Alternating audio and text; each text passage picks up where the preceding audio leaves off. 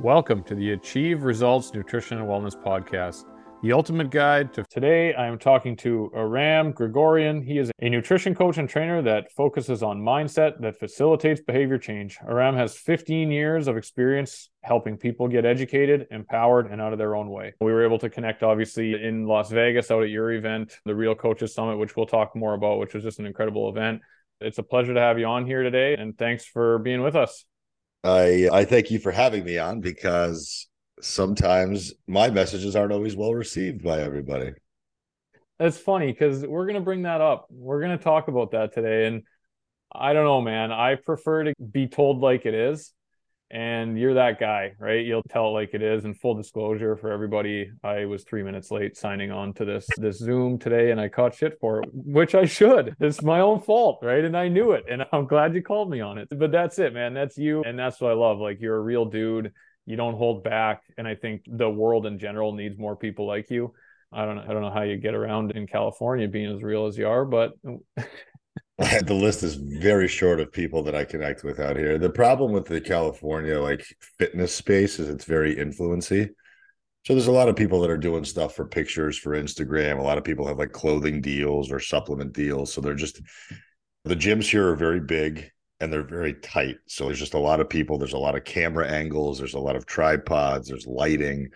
It's almost like you're walking into a nightclub and you're lifting and that's how it is here. And i love it because it may it, it forces me to level up because i have to show up as the badass version of myself. Like I, I, I don't take any reps off. I'm not taking training off. But there's no educators here. Right. Like you talk about some of the names in the industry like the andrew coates like the dwayne jacksons like the dr jonathan mikes. People don't know who these people are right. because who they're following on instagram is the influencers so they're following the booty models and the V shreds and the Joesthetics and all these clowns that I just can't stand, who all have their place in this world. Absolutely. But we're not out there to sell you something. We're out there to teach you how to do it better because we know you've been lied to for the last 20 years. And the content that people are consuming, unfortunately, is also their responsibility and that's the other thing that we have to illuminate in the space as well is we have to be able to tell you what content is going to be applicable to you and then it's up to you to discern whether or not you want to consume it.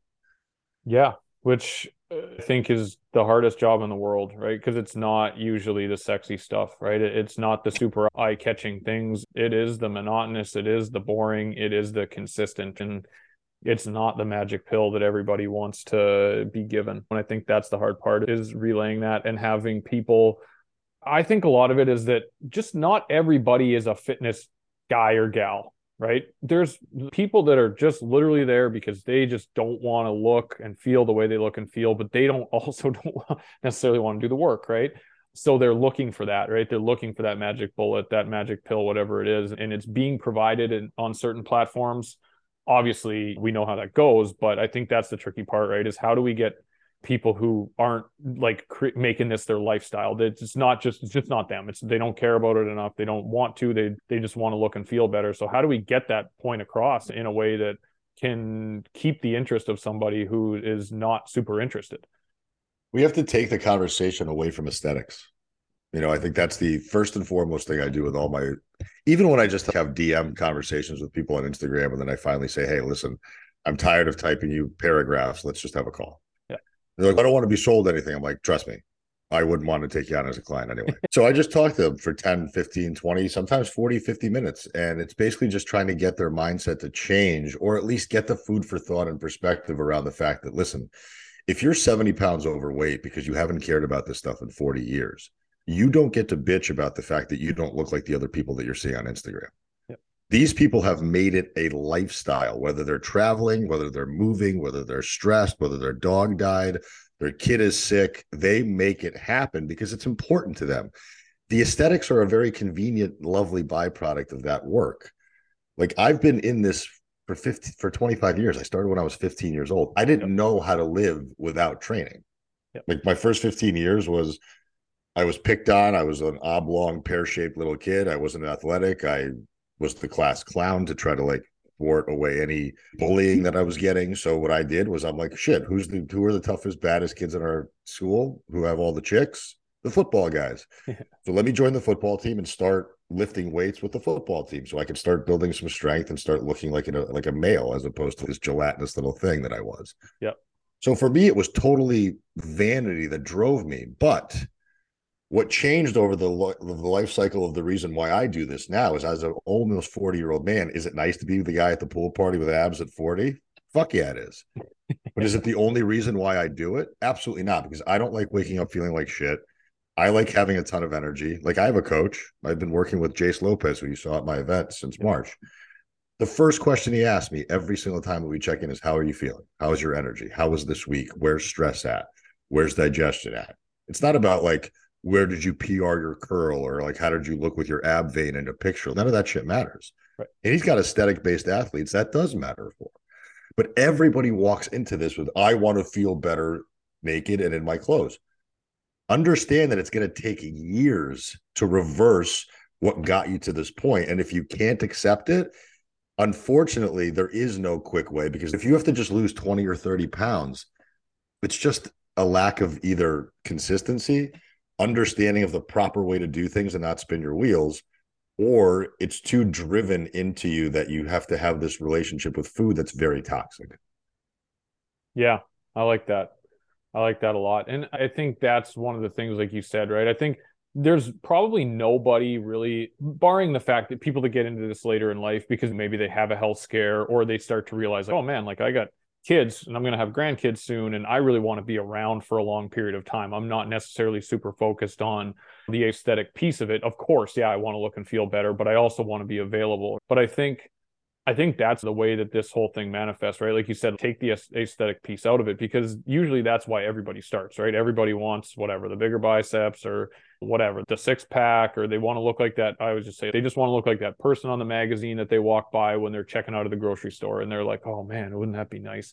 But uh, let me interject for a second. I don't want to thwart people psychologically from thinking that's a bad thing because I think we have this distor- like you're a registered dietitian, you live in this world of disordered eating and body dysmorphia, and God forbid you tell somebody to weigh their food or worry about their mirror. There's nothing wrong with wanting to look and feel better. The only problem that I have with it is that when it's completely unrealistic. Like if you're a 55 year old woman and your idea of a nice body is a 22 year old fitness influencer that you're just like, oh, I don't understand. like you have a full time job, you have three kids, you have a house, you have a business that you run she ain't doing jack shit. She's sitting in her parents' basement waiting for the next cell phone bill to be paid by mom and dad. Like she's got plenty of time to train three hours a week or three hours a day.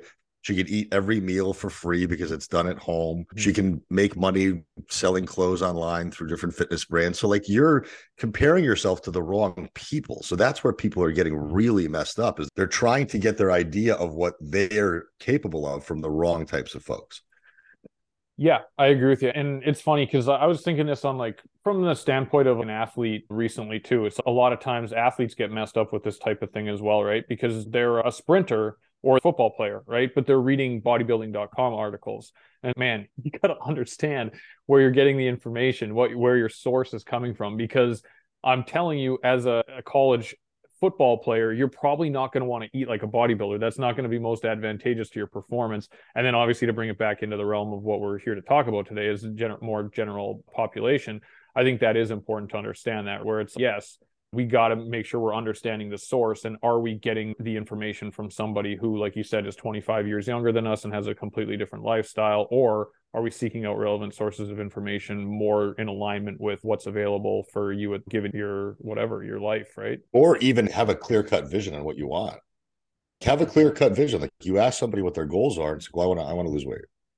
Okay let's get a little deeper than that. Why what do you think is going to change in your life when you lose weight i'll be more i'll be happier how i'll be more confident in my skin are you though are you let's take it like you know lizzo is right Yeah. Three 200 and change pounds, pouring out of every outfit on stage, half naked for the world to see. Doesn't give a shit about how much she weighs. Doesn't give a shit about her body image. Who knows what she struggles with in person? I have no idea by herself in her in her private life. But she shows up in the world as this confident woman with plenty of body fat.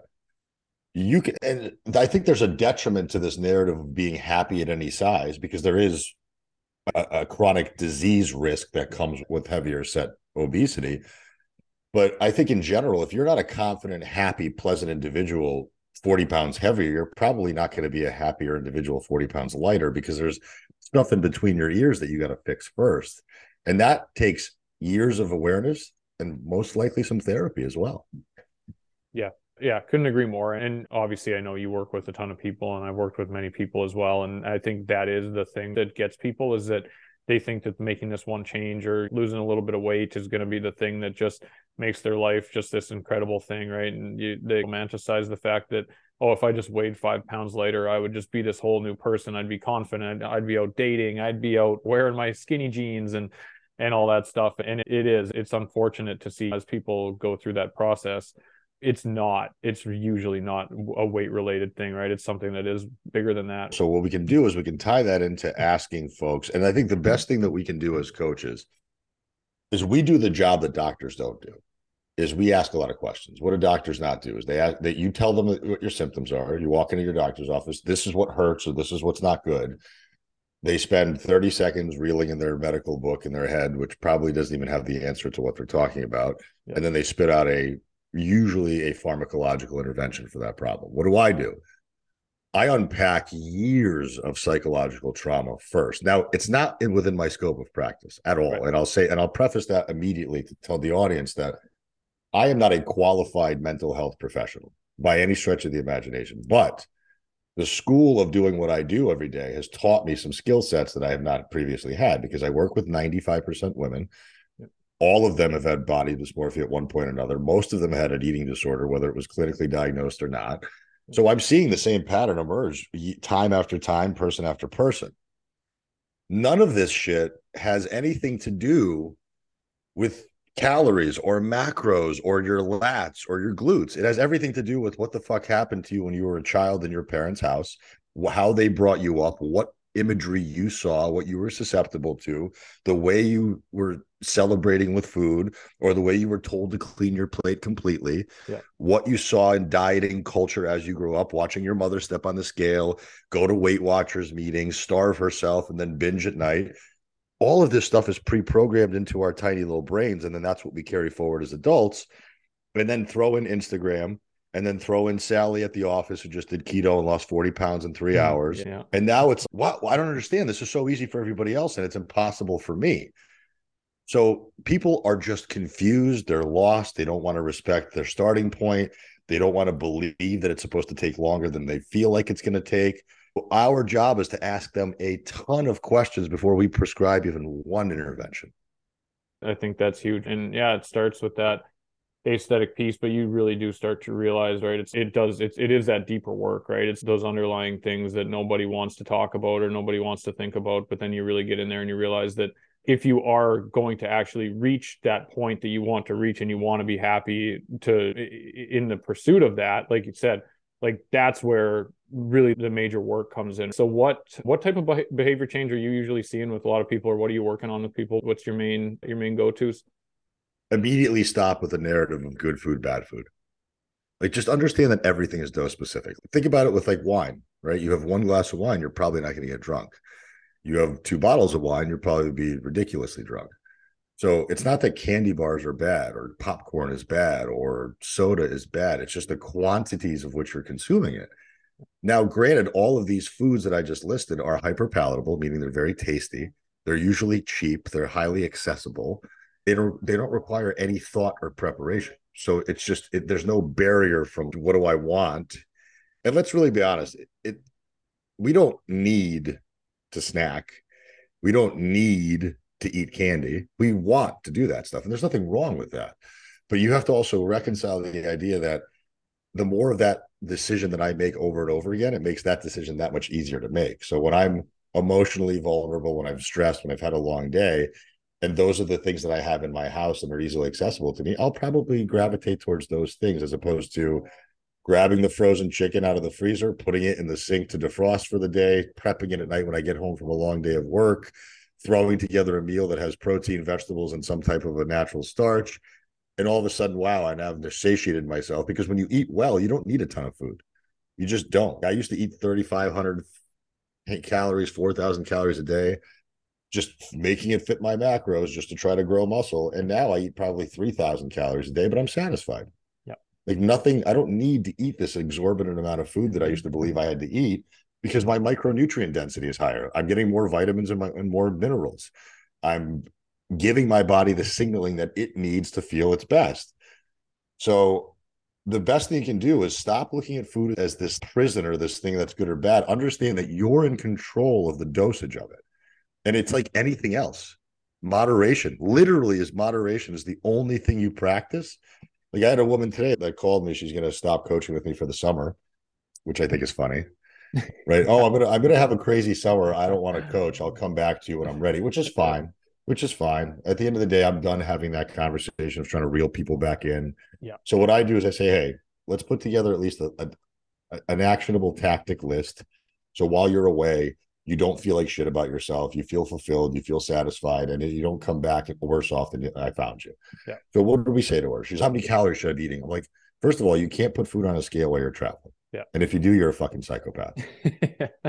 so let's not worry about like how much the food weighs. Let's not worry about how many calories you eat, but let's at least build a plate structure throughout yes. the day. And let's talk about how much activity you could be doing. Let's talk about sleeping. Let's talk about having some supplementation to move bowels. And let's just keep the basics going. And then in two months, once that chaos is over and you feel like you're grounded again, we can recommit to some more proficiency and some more like actual num- numeric targets. But it, like, what's the point? Yeah. Estimating 1500 calories? Who's good at that? I'm not. Sure, you're not that good at it. You can't eyeball seven ounces of chicken. Absolutely not. And anyone who's done tracking and not done tracking knows that you can't estimate it. Like you're always going to be way off. But man, I think there's a lot of things that you touched on there. But like you said, that's the one big thing I think that where people want to key in on. And I, I, have this one burned in my brain, right? I have someone who's trying really hard and she messaged me the other day and she's, is it the built bar that I've been eating? And it's, I just, I'm like, man, like I want, I feel like I have taught you more than this at this point. no, it is not that one individual food, but, and then mm, which comes to the structure aspect, right? So I am huge on focusing, and anybody who obviously knows nutrition, like myself or like yourself, it's going to be the structure of things, right? So it, like it's a plug and play situation, right? So I'm assuming for you, whether you're, and I know I've seen this, whether you're at home prepping meals, whether you're on the road, whether you're on a plane, you still have a structure that you're following. And that structure is what allows you to stay within the limits. And I think that's really what where people could get ahead is more uh, aiming instead of focusing on individual foods and should I uh, even calories and macros sometimes, right? It's you're just going to be best with understanding the structure of how to in- increase your protein intake, how to increase your micronutrient intake through vegetables and berries and fruits. And like you said, those fibrous carbohydrates and stuff, right? And then once the structure's in place, you don't again yeah would you benefit more from really counting every last calorie and whatnot? Of course you would but that doesn't mean you have to do that all the time right? Because your structure is still heading in the way of your your goals right? So i think that's huge that you key in on that right? With not worrying about the specific food but more the structure. What's your plate looking like every day? What do your snacks look like every day? Like how are you getting through the day consuming high quality foods? And how do you feel after each meal what's the meal doing to you? Like psychologically physically? I don't want to have to wear my food for 45 minutes after i eat it. You know what i mean? And i'll give you an example. Like i'm not good with processed oils. Like i use coconut oil avocado oil. Doesn't mean that people can't do well with vegetable oils or seed oils. Like these things aren't going to kill you. That it's not there's nothing that irks me more than when people like buy organic and then they don't eat seed oils but then they drink every fucking weekend. It's just is your cocaine organic? No, exactly. it's not. Like you don't know where you got it from. Yeah. So it like for me, I know that my body physically doesn't respond well to restaurant food. I have to be very specific about where I go. I have to have it prepared in a specific way. It's a pain in the ass, but it's I'll give you an even better example. Like most people don't worry about where they get coffee from. They like they set up a coffee date. I'm going to meet you at this place. I'll see you there at 12. I, being the person that I am and how diligent I am, do they have sugar free creamer? Do they have sugar free additives? Do they have milk alternatives? That's it. Because I want to know that I can recreate the same environment I have here in my apartment wherever I go. So if I'm traveling, I want to stay in Airbnb or a VRBO at best to be able to have a kitchen. At worst, my hotel room has to have a refrigerator. If it has a microwave, bonus. I use Instacart everywhere. Groceries delivered to wherever the hell I land. And I'm sorry that anywhere that you're flying to, is a decently large area that probably has a grocery store. So if this is not something you've considered, absolutely consider it because you can recreate your environment at home in your hotel room. Does that mean you have to eat every meal out of your hotel room? No. But if, let's say you're on vacation, you don't need to eat three meals a day like you're on vacation because that's going to get out of hand. You're going to feel like shit. So maybe pick one indulgence a day and say, cool, I'm going to have the Belgian waffles for breakfast, but then dinner and lunch are going to be pretty well maintained. Maybe I'm not going to have 35 cocktails tonight because I had this big nasty breakfast and I'm still feeling it. Like I still don't understand this idea. Like people that go to the beach and like sit there all day and like snack on like Doritos and shit and drink beers. I'm like, I'm half naked. I'm watching myself expand as I eat all this stuff. I'm going to be buoyant in the water in five minutes. It's 104 degrees outside. Where's the appetite even coming from? I want to eat like fresh berries. Yep. I want to have a nice salad. I want to get some ceviche when I'm outside in that kind of heat. The last thing I would ever see me doing is like licking Cheeto dust off my fingers in the middle of the summertime. And I just, but if you look at any average beach in America, what do you see? Kids snacking on bullshit, adults handing their friends sodas, beers. And then we're wondering why we have all these problems. It's because this is stuff that's just common. Nobody thinks about bringing like a cooler full of like grapes and berries and like lunch meat yeah. and just doing like turkey roll ups while they're outside. They're not having like water containers all over the place. It, and then they wonder why they don't feel well. Yeah. My yeah. friends included. Totally. Yeah. And when you're the weirdo for even thinking of that stuff, right? Yeah, which is like you said, I think that's a lot of the battle that we're dealing with right now. And I think that's a product of society too, right? Like even like one thing that I've always I've just noticed a lot is like holidays and things like that and just everything again it comes down to marketing right and the way things are marketed and money obviously but that's the thing right? Like you think of thanksgiving and it's just this way to gorge yourself. You're supposed to watch football all day. You're supposed to drink 24 bud lights. You're supposed to eat until literally you're supposed to wear your stretchy waistband pants because you're going to eat until your gut busts and but that's a, essentially what a lot of this stuff has become about and like you're saying but who like, makes these rules? Like i don't understand like why? Is it because that we're this is going to sound insensitive, but I find that most people that don't have the answers is because they haven't looked for them and they like being told what to do. You know what I mean? Like yeah. they see these societal norms and they don't question them. Yep. And we can get deep into the whole deep state and all this, but if something doesn't equate to me like logically and rationally, I don't care if it's the best or ideal way or everybody else is doing it. I would much rather be the weirdo in the back of the room that's doing it my way because it's working for me and it, I know that I'm healthy. I know that my blood pressure is in a good place. My blood glucose is in a good place. I'm not going to just believe and follow. I'm going to test it out and see if it works. And if it doesn't, I'm going back to my way of doing it. And I think so many people are afraid of being questioned by their peers. Yeah. Like, why aren't you drinking tonight, Cindy? It's because I don't fucking feel like drinking. Like, I don't have to drink every time I see you guys. Yeah. Or like, why did you order the salad? We're all getting wings. It's because I don't want to feel like shit. Like, why are we being forced to comply to societal standards that are clearly not serving anybody's health. Totally. Yeah. And you know what? I think that comes down to a couple matters.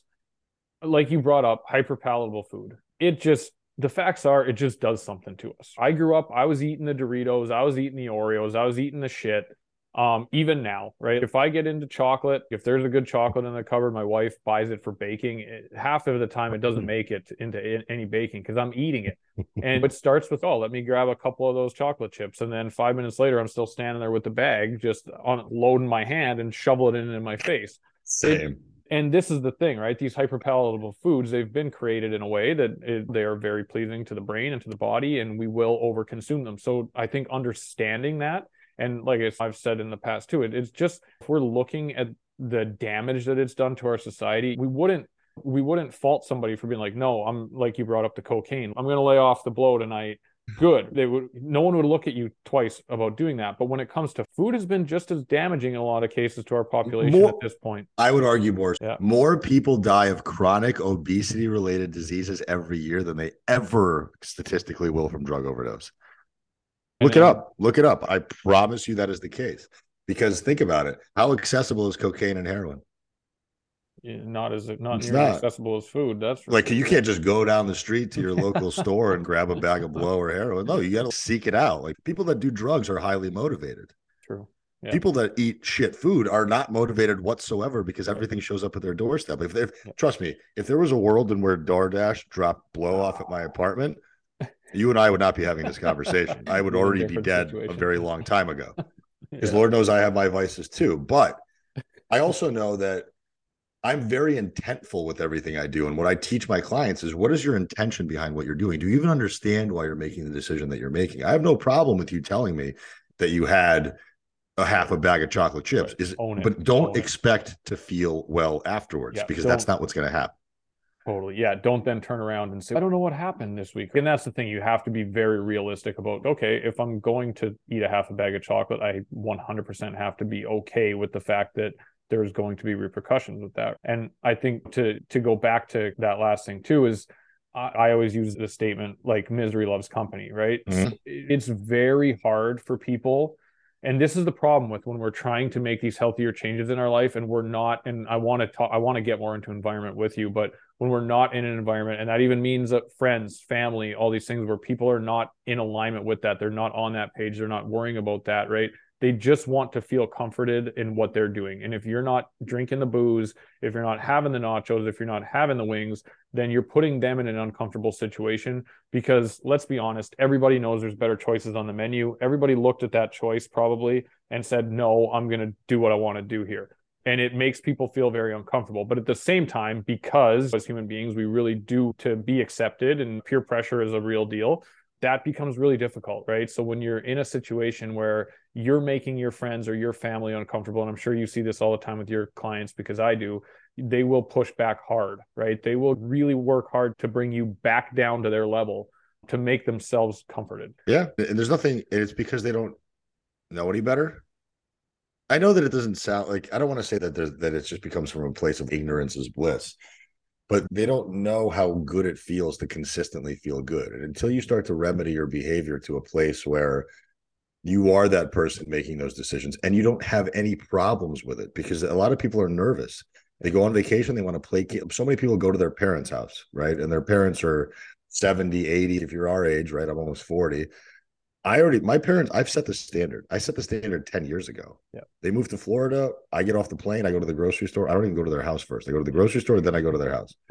yeah. They don't it's not weird anymore. I set the standard. I'm not going to eat what they eat. My father starts drinking at 7 a.m. I don't need to start drinking at 7 a.m. I don't want to drink with my dad. It's not fun for me.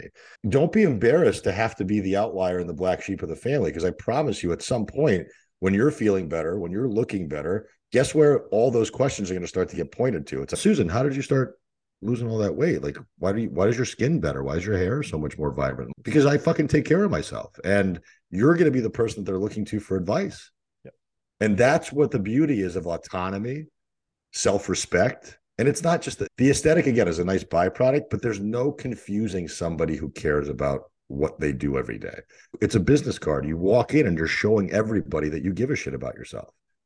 And I'm not saying that somebody who's still fat or has fat on their body isn't trying or doesn't care. They may be on their journey, and that journey may last however long it's going to last. It will last forever, ideally. So I don't want to ever discount and say, unless you're you look like me, you don't belong in the fit club. Anybody who cares and has a mindful intention to eat well and train and sleep well and mitigate stress and have positive coping mechanisms and really learn to deal with their childhood traumas or whatever traumas they've been created those to me are fitness people. You are a fit person. You're a mentally fit person. You're a physically fit person. Maybe it isn't showing on the mirror yet, but that's not a reason to stop because why would you want to go backwards and not feel good? 100% yeah and that's where we are getting at the beginning too right is it is that right i think in the obviously just the way you're talking about it and the way i feel about it every day when i wake up too is like i literally will do whatever it is that i have to do to preserve that feeling right? And that's exactly what it becomes is it just becomes a lifestyle right? Like when you go to the restaurant you don't look at the wings and the nachos and the margaritas on the menu. Like that shit doesn't exist. Like you scan the menu you find the lean protein you find yeah. the vegetables yeah. and you order it. There is no second thought of oh maybe i should get the burger and fries tonight. It's just not and, really an option. and i'm not perfect. I will Right, I will, right. but like what I will say this, and this is something I've worked on because I used to be the person who, when I got my free meal or my cheat meal, mm-hmm. it was an abomination. like it was an absolute like I would drizzle burgers in frosting and just do whatever I could, just compile as many calories in my face as I could. It was almost like a challenge. Right. How disgusting can I feel afterwards? Now I've moderated, so even my bad meals are like sushi. Mediterranean food that's relatively clean and very few ingredients. Korean barbecue, something that I can see and control the sauces of. Poke bowls, rice bowls where I can get double protein on everything. So I'm not, I used to go to Five Guys every weekend. I used to get, you know what GoPuff is, like the uh, snack delivery app. I don't know that one. So It's literally an app that will go and grab potato chips and soda and candy and drop it off at your house. It's it's called GoPuff because I think it was invented for stoners. And it was literally like, I don't want to get off the couch and I just want to order snacks. And it's like an eight dollar delivery fee. Like the amount of money that I used to spend on just food apps alone, and it can just show up to your doorstep. So it's not that I'm telling people like you have to be perfect or you have to live like this individual who's just like snacking on kale chips all day and like gnawing on like raw chicken. But understand like you know that when you eat that stuff it doesn't feel good i'm sorry nobody who's ever hit the bottom of the pringles can looks back and it was like man that was a great decision. Nobody. Yeah but nobody's ever regretted a workout. Nobody's ever regretted eating the salad. Nobody's ever regretted waking up with a plenty of energy and no bowel problems. Nobody. So if you know that those types of decisions lead to that outcome who the hell cares about what the number on the box on the floor says? Like you're not defined by how much you weigh, you're defined by how you feel and your contribution to yourself and this planet. Right. So if you want to be your highest functioning self, if you want to be the best employee, parent, spouse, it starts with how you treat yourself. And treating yourself is a byproduct of what you eat. Couldn't agree more, man. I think that's the big thing. And like you said, just to bring it all back full circle, if that was the main focus of like, how can I just feel and function absolutely incredibly every day? then these decisions I think would be a lot easier. Yep. Yeah. And I think I also want to tell people that you're not beyond repair. I don't care if you're 20 or 70. I think sometimes people are like, ah, it's too late. I'm already through menopause. I'm old. What the fuck does it matter? Why not increase the chance at a better quality of life, even if it's for the last bit of your life? And I'm watching my parents now in their mid 70s. I'm watching their health problems compile and I'm seeing all this stuff, and it pains me because I there was a chance that they could have reversed a lot of this stuff. Type 2 diabetes should not fucking exist. It should not people should not be dying of coronary vascular disease. They should not be do, dying from it. Heart attack, fine. Aneurysms, fine. Cancer, fine. I'll take it. But if you're dying from type 2 diabetes related problems, if you're dying from elevated blood glucose and elevated lipids, that is under your control, folks. That's under your you don't have to spend the last 20 years of your life strapped up to machines in a hospital bed being fed pills. You can take a proactive approach in your 30s and stop giving a shit about how you what you weigh. Start caring about how you feel every day, what your brain clarity is, how you're able to show up for your people that love you and understand that the longer you want to be here for with a good capacity of life is absolutely within your control. I love it. Yeah, couldn't agree more with that, man. And that's the thing, right? And it's funny because the approach, again, simple, not easy, right? But the approach is eh, not easy at all, but so simple at the same time. I think if people can just focus on the whole foods and uh, learning how to moderate those hyper palatable food choices, and then obviously it's going to come down to stress management, sleep, and living that focused, wellness focused life, obviously activity levels and things like that but yeah it's just inter- interesting right? Because the thing i think about it is this life this wellness focused life where you are eating nutrient dense foods you are staying active you are exercising you're prioritizing sleep and stress management and recovery and things like that the way it's currently constituted is it's a path of least resistance right?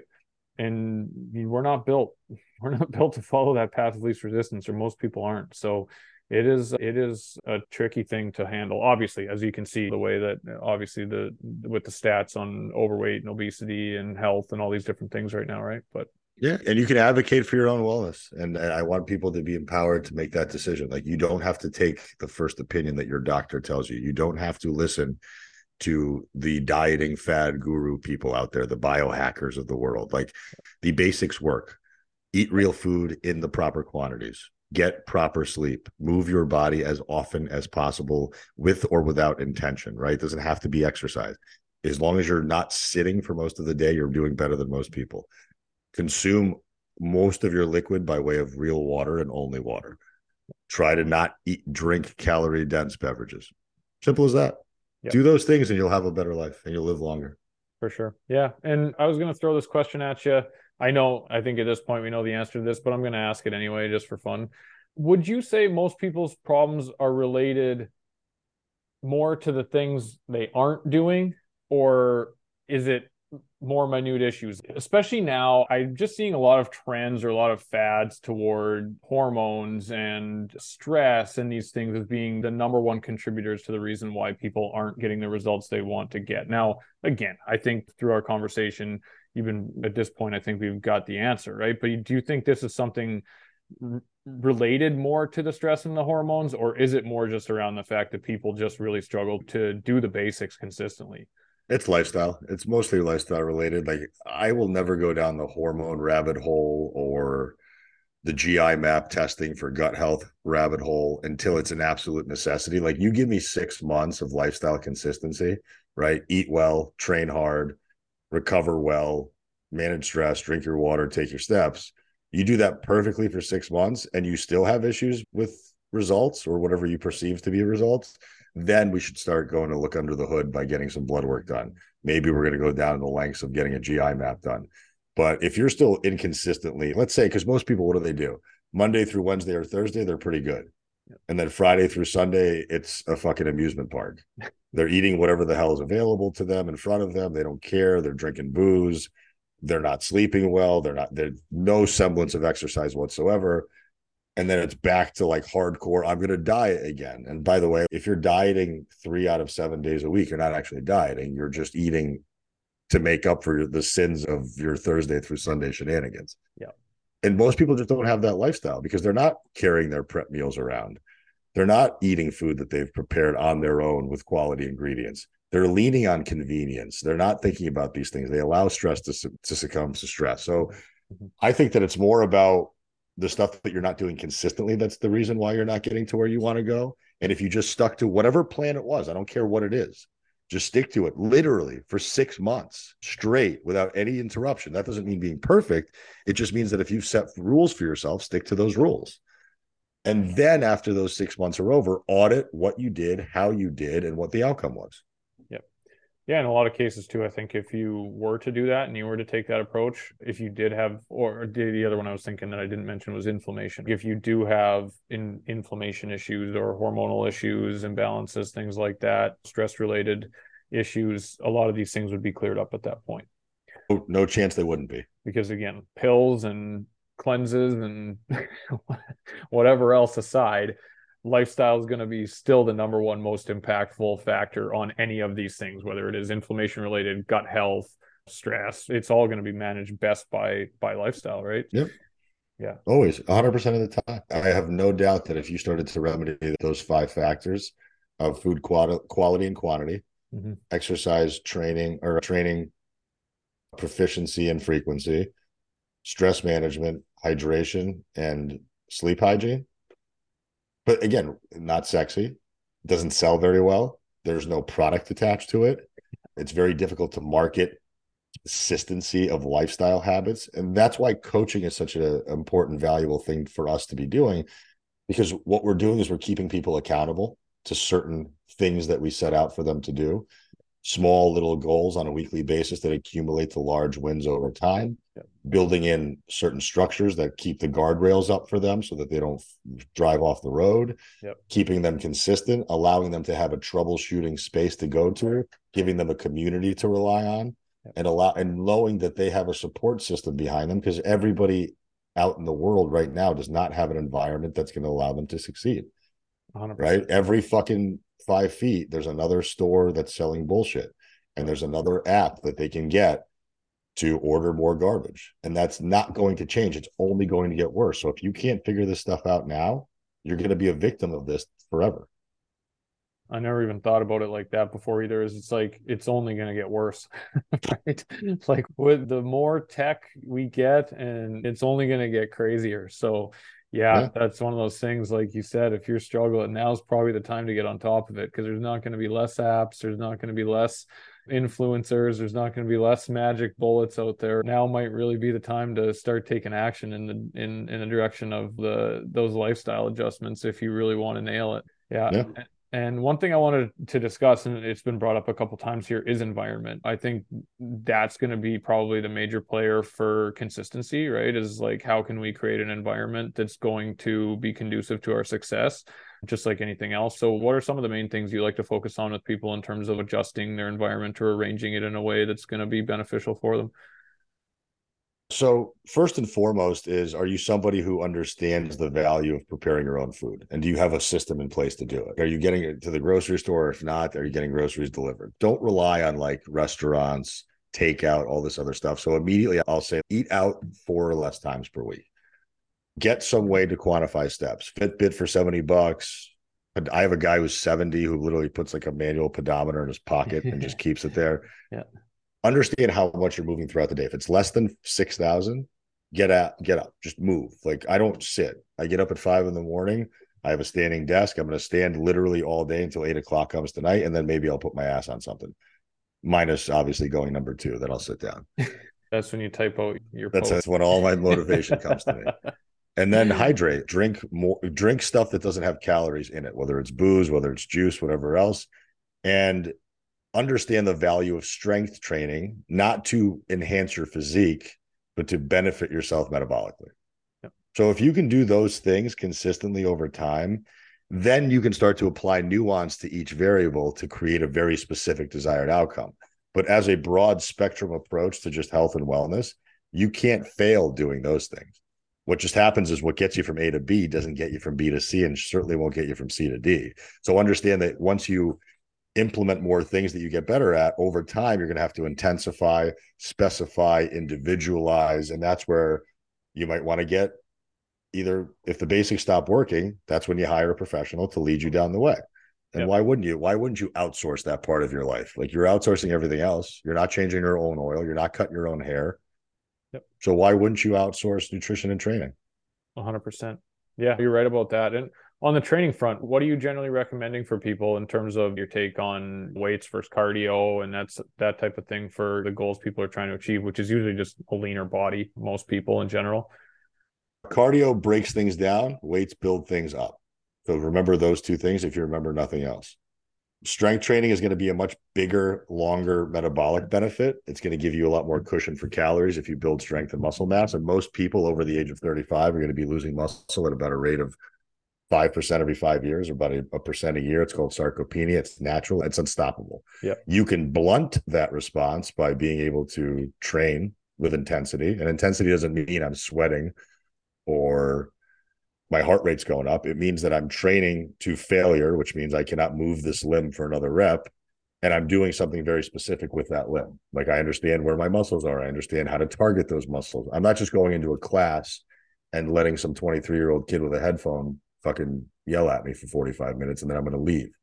That works great for three to six months for anybody that's coming off the couch and into a fitness class. But at some point, those results will stop and you're going to become frustrated and you're probably going to start moving more and eating less and you're going to start to run into new problems. So learn how to strength train. Like bodybuilding style workouts have worked for a hundred years and will continue to work for the next thousand. So stop trying to go to the newest class. Oh, a row house opened up in my neighborhood. Okay, Great. That's cardio. Understand what these things are and what they do. So if you adopt those types of very simple principles, you'll start to get really great results. It's just really boring and monotonous. And that's why it's not boring and monotonous for me because I understand how to play with those variables and I have fun with it. But that's because I'm not trying to chase a high from exercise. If I want to get high, I'm going to go get high. Two very different things. It's more of a situation of crawl before you walk, before you run, in terms of do what you got to do to get back into the gym if you haven't been there you know, again, start with some very basic levels of cardiovascular training, start with some basic levels of weight training. And then at that point, if you need to get more granular and stuff, then obviously you can get more granular. You can start whatever, worrying about sets and reps and volume and all that stuff at that point, right? Awesome. So tell us a little bit about what you got going on right now. I know you've got a lot of stuff. Obviously, dude, I just like I said, I gotta just tell you, like I from from following you after I met you there in in March, and then I've been following your stuff, and I just love you've got a very straightforward approach. You're a very real guy.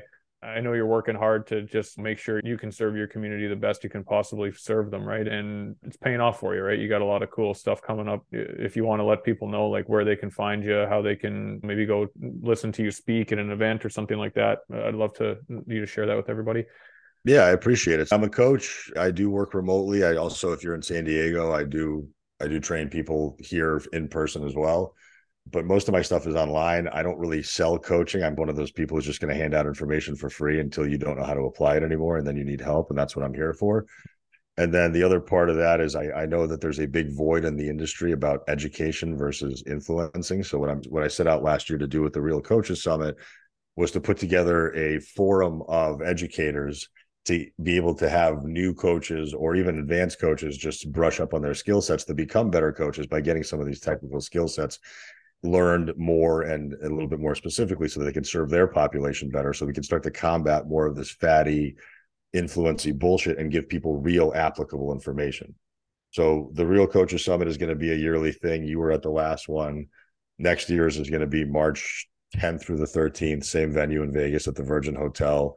And it's just an opportunity for lay people and coaches to come and learn collaborate uh, just understand that there's a fitness community out there that's not toxic that's not bullshit that isn't fad based that is very much science based and application based and then that's opened up some doors for me to go and speak at some other events and stuff like that so it's an exciting time but 99% of the time i'm going to be on instagram holding my phone waiting for dms to come in to help people just answer some of their pedestrian questions so I'll always be available for that. So if anybody ever needs any help specifically, just understand you can reach out to me and I will always answer.